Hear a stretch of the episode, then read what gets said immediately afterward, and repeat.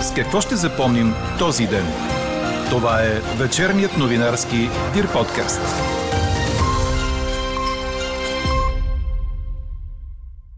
С това, че до края на седмицата правителството трябва да реши какво да прави с ваксината на AstraZeneca. Общият подход в Европа ще бъде спирането и при хора под 60 години.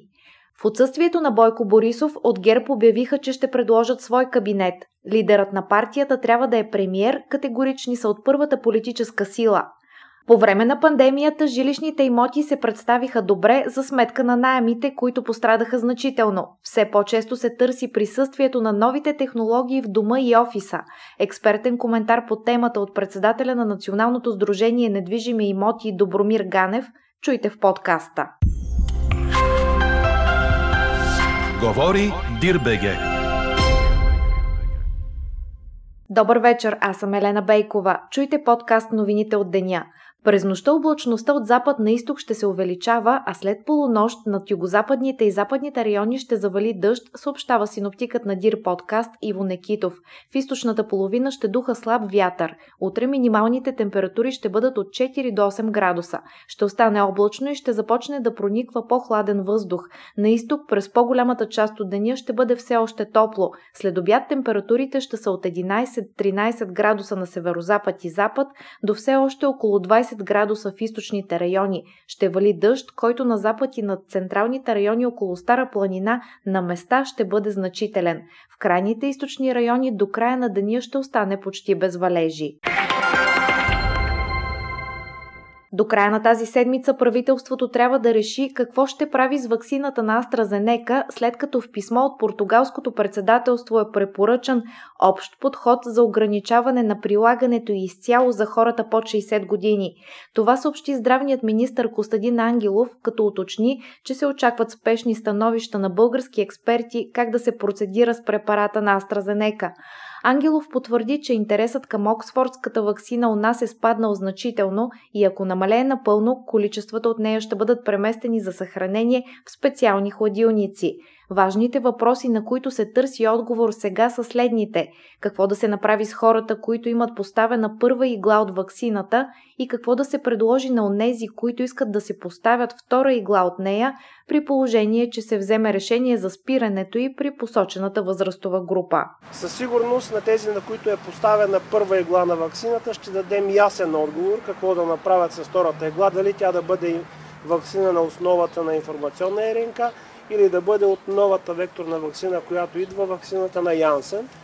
Категоричен отговор в момента няма и разполагаме с още малко време, когато това да го дадем. А по отношение на тези, които задължително желаят да си поставят вакцината на AstraZeneca, това също ще го обсъдим и ще вземем решение дали това тяхно желание да бъде удовлетворявано, ако вакцината бъде спряна съответната възрастова група. Според здравния министр, сегашният хаос, в който работи електронната система за заявка за вакциниране и затворените пунктове, в които се оказват хората, заявили такова желание, трябва да приключи през май, когато у нас се очакват допълнителни количества от РНК ваксините а тези количества са около 1 милион дози от препарата на Pfizer през май и още 1 милион 250 хиляди дози през юни. Днес са доставени малко над 62 хиляди дози от същата вакцина. Според заместник здравния министр Жени Начева, ако човек иска да се вакцинира с препарат различен от този на AstraZeneca, трябва да изчака до май, а ако иска от тази вакцина, може да отиде в вакцинационен пункт, тъй като там има налична само този вид вакцина. Междувременно от Европейската комисия обявиха, че от днес започва разпределението на първите доставки от ваксината на Джонсън и Джонсън в държавите членки. До края на юни се очакват 55 милиона дози от тази ваксина. Говорител на Европейската комисия отказа да потвърди думите на премиера Бойко Борисов, който вчера заяви, че цените на ваксините рязко се увеличават, предаде БНР. Борисов каза, че ако преди цената на ваксината на Pfizer е била 12 евро, то в договорите на Европейския съюз за 2022 и 2023 година за 900 милиона вакцини цената става 19 евро и 50 евроцента. А мерките у нас стават по-хлабави от днес. В клас се върнаха учениците от първи до четвърти клас, а за две седмици присъствено ще учат и децата от 7, 8 и 10 клас. Ресторантите вече могат да отворят закритите си площи при заетост 50% от капацитета и с работно време до 23 часа. Отвориха и нехранителните магазини, като в тях се изисква да има 8 квадратни метра за всеки посетител. Също днес можем да посещаваме фестивали, кина, театри и циркови представления, концерти, музеи, галерии, отново с ограничение 30% от капацитета – от днес се разхлабват мерките и в Великобритания, Гърция и Сърбия. Отварянето на магазините в Англия е довело до 218% ръст на посетителите на търговските райони само до обяд, съобщи БНР.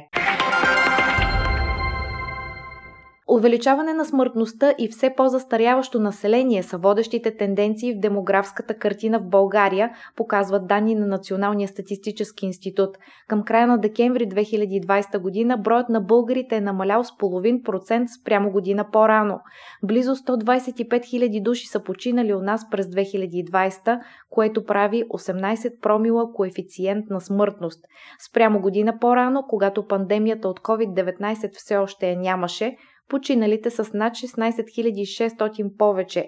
Ръждаемостта намалява до 8,5 промила при 8,8 година по-рано. В отсъствието на премиера и лидер на ГЕРБ Бойко Борисов от партията обявиха, че ще предложат правителство, след като получат мандат от президента да съставят такова. Като първа политическа сила сме длъжни да предложим правителство, въпреки малките шансове то да бъде подкрепено, заяви вице-премьерът Томислав Дончев. По думите му в проекто кабинета на ГЕРБ ще има и приемственост и промяна – до момента партията не е преговаряла за подкрепа от страна на други формации в бъдещия парламент, каза още той. В предложението за кабинет ще има и приемственост, и промяна. Не са водени разговори, преговори и така нататък. Още повече не сме просили подкрепа от, подкрепа от никого крайна сметка, ако обърнете внимание, голяма част от заявките на политическите сили, те са казали с кого биха се кооперирали в името на съставянето на някакво парламентарно мнозинство. И да, ние сме готови с предложения за кабинет, министър-председател, министри, както и номинация за председател и заместник председател на българския парламент. Имате търпение няколко дни, ще научите едното и другото. Томислав Дончев уточни, че лидерът Бойко Борисов не присъства на днешния брифинг заради поредица международни разговори.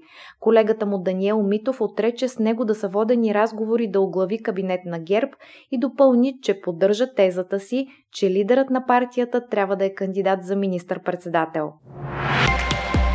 Какво не се случи днес?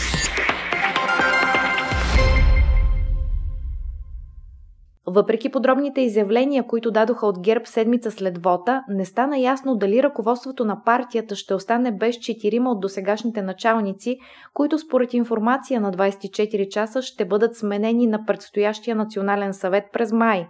Според изданието, сред промените фигурират имената на кметовете на София Йорданка Фандъкова и на Бургас Димитър Николов заради ниските изборни резултати за ГЕРБ в тези градове. Вицепремьерът Томислав Дончев не отговори на въпросите дали промените са планирани и какви са причините за тях. Софийският градски съд остави в ареста Атанас Соколов, обвинен в убийство по непредпазливост на приятелката си Мария Кокилова, съобщи БТА.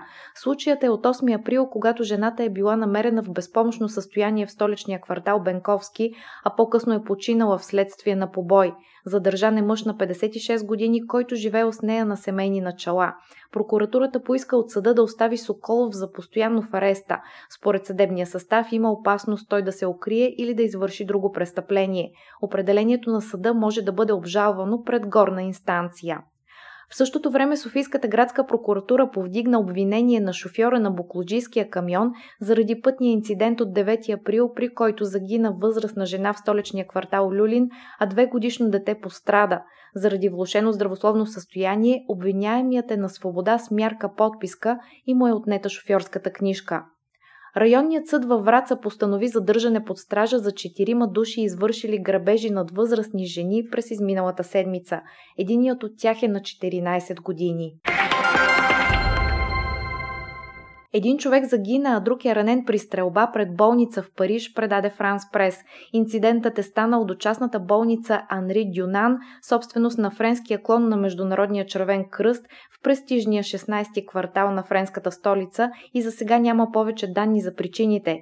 Според местен канал, починалият е мъж, а жена е ранена. Тя е служител на службата за охрана на болницата и е в тежко състояние. Стрелецът е избягал от мястото на престъплението с мотоциклет. Според очевидци са произведени около 6 изстрела. Четете още в Дирбеге!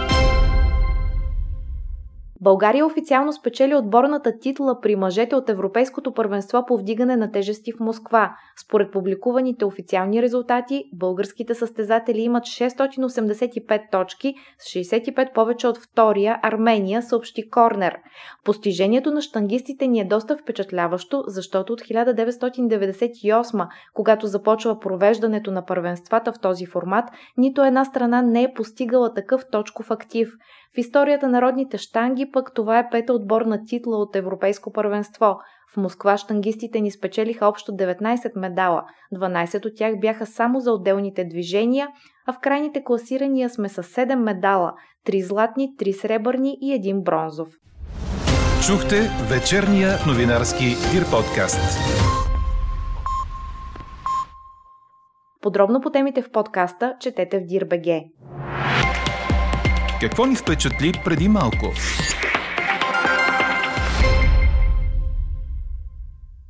Вместо Евронюс, жителите на Беларус ще гледат програма посветена на Втората световна война, която ще се прави от Русия – това ще се случи след като властите забраниха излъчването на европейската телевизия, предаде Франс Прес. Според критици на режима на президента Александър Лукашенко, това е мярка за цензура. Министерството на информацията изключи излъчването на чуждестранната телевизионна програма Евронюс, се казва в изявление на ведомството. В него се уточнява, че телевизията, чието седалище е във Франция, ще бъде заменена от програма посветена на Втората световна война. Разрешението за излъчване на Евронюс не беше подновено заради реклами, излъчвани на английски язик, вместо те да са превеждани на руски или беларуски, уточнява говорител на Министерството. Тази забрана е само допълнение към отчаиващата ситуация, в която се намират независимите медии в Беларус, коментираха от неправителствения сектор. Каква я мислехме, каква стана? Накара ли ви пандемията да помислите за по-голямо жилище? След като в началото на деня повечето от вас отговориха положително, в следобедните часове резултатът се обърна. В момента 57% отговарят с не. Жилищните имоти не само у нас, но и в чужбина се представят по-добре по време на пандемията за сметка на найемите жилищни и офисни, които са пострадали значително. Това коментира пред ДИР-БГ Добромир Ганев, който е председател на Националното сдружение Недвижими имоти. По думите му в ситуация на несигурност, здравна криза и политическа нестабилност, хората прибягват към купуване на активи, а за българина най-разбираем и познат актив е имотът. Сред тенденциите на този пазар по време на пандемията е увеличеният обем хора, които желаят да купят по-голямо жилище. В същото време има спад на интереса към по-малките жилища, които обичайно се купуват с дългосрочна инвестиционна цел. Наблюдава се и, че голяма част от хората вече обръщат сериозно внимание на откритите площи като тераси, ложи и балкони. По думите на Ганев, вече са достъпни и търсени и така наречените Safe and Smart технологии, като уреди за спестяване на енергия, за оптимизиране на разходите, домофони с по-тъч технология, сензорни кранове за чешмите, технологии за дистанционно измерване на температурата и други. До какви новости на пазара на имоти доведе още пандемията – Чуйте от Добромир Ганев, с него разговаря Елза Тодорова. Различна е пропорцията между закупуването на имоти с а, ипотечен кредит и с спестяване. Когато имаш възможност и доходи добри, а, ти имаш възможност да закупиш по-голям имот. Плюс това, когато се закупува нов имот, част от купувачите продават по-малък. Така че не е задължително са много богатите или най-богатите хора в страната. Това е свързано с желанието на, на семействата да имат пространство една страна родителите, които работят home office, от друга страна и децата, които могат да бъдат в различна възраст и да учат в различни смени. Другата тенденция пак в тази връзка е, че се гледа на пространствата, доколко гъвкаво могат да се разделят. Речем един голям дневен тракт би могъл да бъде предвиден, да бъде разделен, а, така че да се получат, да речем, това кабинет Това ще бъдат предизвикателства за архитектите, за предприемачите в бъдеще. В тази връзка има ли тенденция за освобождаване на офис пространства заради преминаването пък към хоум офис на много от служителите? Да, регистрирахме, това са обективни тенденции, регистрирахме увеличение на свободните площи в офисните сгради, включително и в търговските, разбира се една част от професиите имат възможността да работят от разстояние, не само хоум офис, а дори от разстояние. И вероятно част от вашите читатели, които са отговаряли на въпросите, когато става въпрос, например, за преместване на по-удалечено място, включително села, именно това имат предвид, че те не само могат да работят отдалечено от вкъщи, могат да работят отдалечено и на като километри в такава обстановка, която предполага много по-здравословна среда. Сега там има други проблеми с социалната среда, но това е въпрос на личен избор. Тоест, тия по-малки селищни системи понякога не предполагат достатъчно добра социална инфраструктура. До някъде може да има и проблеми с сигурност. От една страна имаше такава тенденция, сега започна да хората да си задават и тези въпроси преди да вземат решение. Някои от близките селищни до големите градове имотите повишиха цените си и т.е. готовите къщи и хората все пак започнаха като че ли да се насочват и към парцели свободни за построяване на еднофамилни постройки. Смарт технологиите, сейф технологиите в дома също са част от нещата, по които вече се обръща внимание. Още повече, че тези технологии вече са на много добри цени, достъпни са за предприемачите и могат да бъдат имплементирани в жилищната среда. От друга страна, добавят стойност на сградите. А как вървят цените на имотите от началото на пандемията, т.е. от март миналата година? Официалната статистика показва в последните данни за трето тримесечие на 2020 година.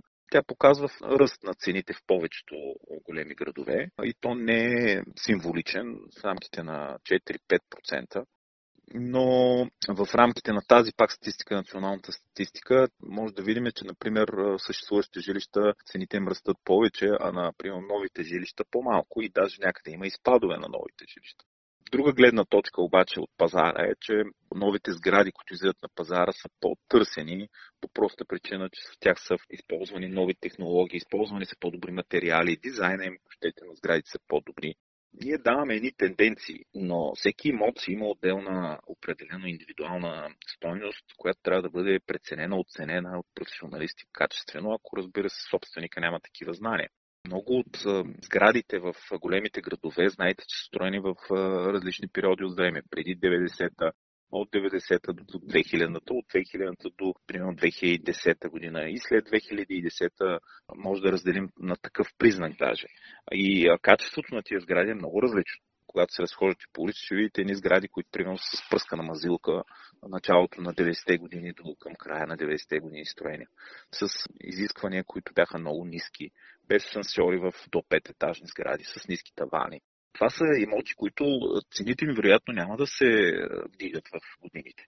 И от друга гледна точка, последните десетина години вече сме свидетели на значително подобряване на качеството на сградите, които се строят в големите градове. И това пак е видимо с просто око материалите, фасадите са съвсем различни. Самите инвеститори влагат повече усилия в това да създадат една добра среда, много по-добри функции вътре в пространствата.